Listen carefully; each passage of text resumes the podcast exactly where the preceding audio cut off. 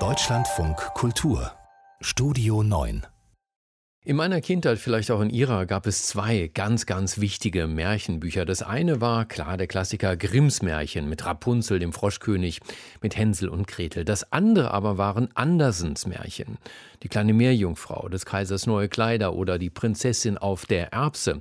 Und selbst Kinder merken, diese Geschichten sind ganz anders, poetischer, weniger Horror. Geschrieben hat sie der berühmteste Dichter Dänemarks Hans Christian Andersen. Im dänischen Odense ist ihm ab morgen ein neues Museum gewidmet. Entworfen hat das der japanische Stararchitekt Kengo Kuma. Julia Weschenbach war schon da.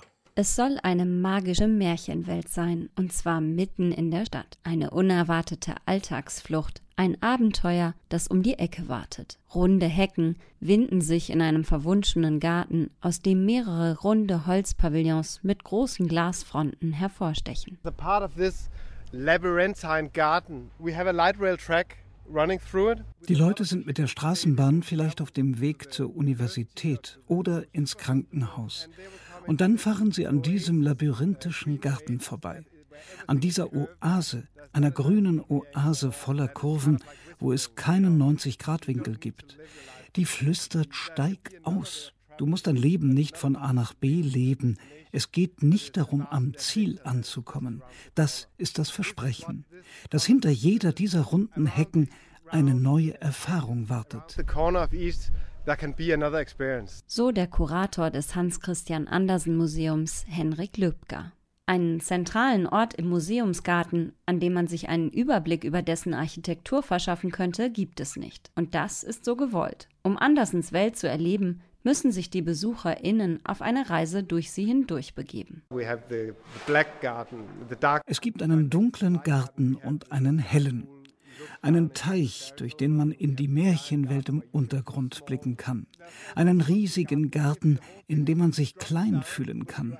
Dann gibt es noch den versunkenen Garten, als wäre alles hinabgestürzt. Wenn man am Ende des Museums ist, befindet man sich auf einem Level mit diesem versunkenen Garten. So verschmelzen Natur und Architektur nicht nur drinnen und draußen, sondern auch oben und unten. Der Besucher soll sich fühlen, als sei er in einer Welt, die wie seine eigene aussieht und doch anders ist. Wie Andersen habe man das Gewöhnliche als Ausgangspunkt genommen, um es zu etwas Ungewöhnlichem zu machen, erzählt der japanische Star-Architekt Kengo Kuma. The material we are using for Andersen Museum die Materialien, die wir für das Andersen-Museum verwenden, sind nichts Besonderes. Grüne Hecken, Holz und Glas. Aber wir versuchen durch sie eine andere Welt zu zeigen. Andersens Botschaft an uns ist, sogar im Alltag kann man Träume finden. In the daily life we can find the dream. Durch eine Glastür gelangt man in das Innere des Museums. Auf einem geschwungenen Gang bewegen sich die BesucherInnen auf einer langgezogenen Rampe hinunter. Auf dem Weg in den Untergrund können sie in Vitrinen und Projektionen Andersens Leben nachspüren, seinen Reisen, seinen Liebschaften, seinem kreativen Schaffen. Das Besondere dabei, die Gäste haben intelligente Kopfhörer auf den Ohren. Wenn du herumläufst und näher an ein Objekt herantrittst, beginnt es mit dir zu sprechen. Und wenn du noch näher kommst, spricht es lauter. Es ist, als ginge man durch ein lebendiges Theaterumfeld. Ja, der, der oh, Sieh mal, Malerie. Hier streiten sich Souvenirs, die Andersen von seinen Reisen mitgebracht hat, darum, wer schöner und wichtiger ist. Sieh mich, ich bin das Wichtigste, ruft die Malerei. Nein, ich, widerspricht der Rosenkranz. Wer am Ende recht hat, ist dem Betrachter überlassen. Das Museum will Andersens Leben und seine Märchen nicht einfach wiedergeben, erzählt Henrik Löbker.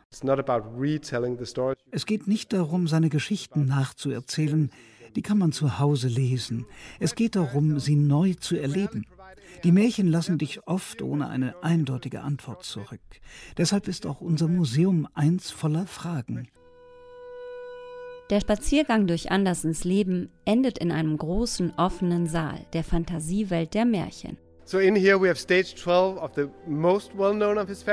Hier haben wir zwölf der bekanntesten Märchen ausgestellt, aber man erlebt sie auf eine Art und Weise, auf die man sie noch nicht erlebt hat. Hier begegnen den BesucherInnen bekannte Märchen wie das hässliche Entlein und die kleine Meerjungfrau. Jedes Märchen hat seinen eigenen, lose abgegrenzten runden Raum. In der Welt der kleinen Meerjungfrau herrscht eine düstere, melancholische Stimmung. Man kann sich auf runden Kissen in der Mitte des Raumes niederlassen und nach oben sehen. Durch das runde Oberlicht schimmert Wasser aus dem Garten des Museums. So erweckt es den Anschein, als seien sie selbst unter Wasser und blickten in eine andere, in eine unerreichbare Welt.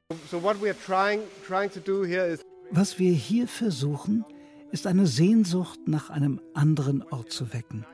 Egal, was das in deiner Welt sein mag. Es war einmal ein neues Museum, Hans Christian Andersens Museum in Odense, vorgestellt von Julia Weschenbach.